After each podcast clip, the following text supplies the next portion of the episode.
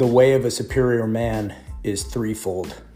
Virtuous, he is free from anxieties. Wise, he is free from perplexities.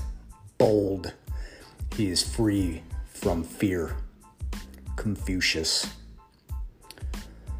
Always strive to be great in all that you do, not for anyone else but you. Seek knowledge when you have doubt.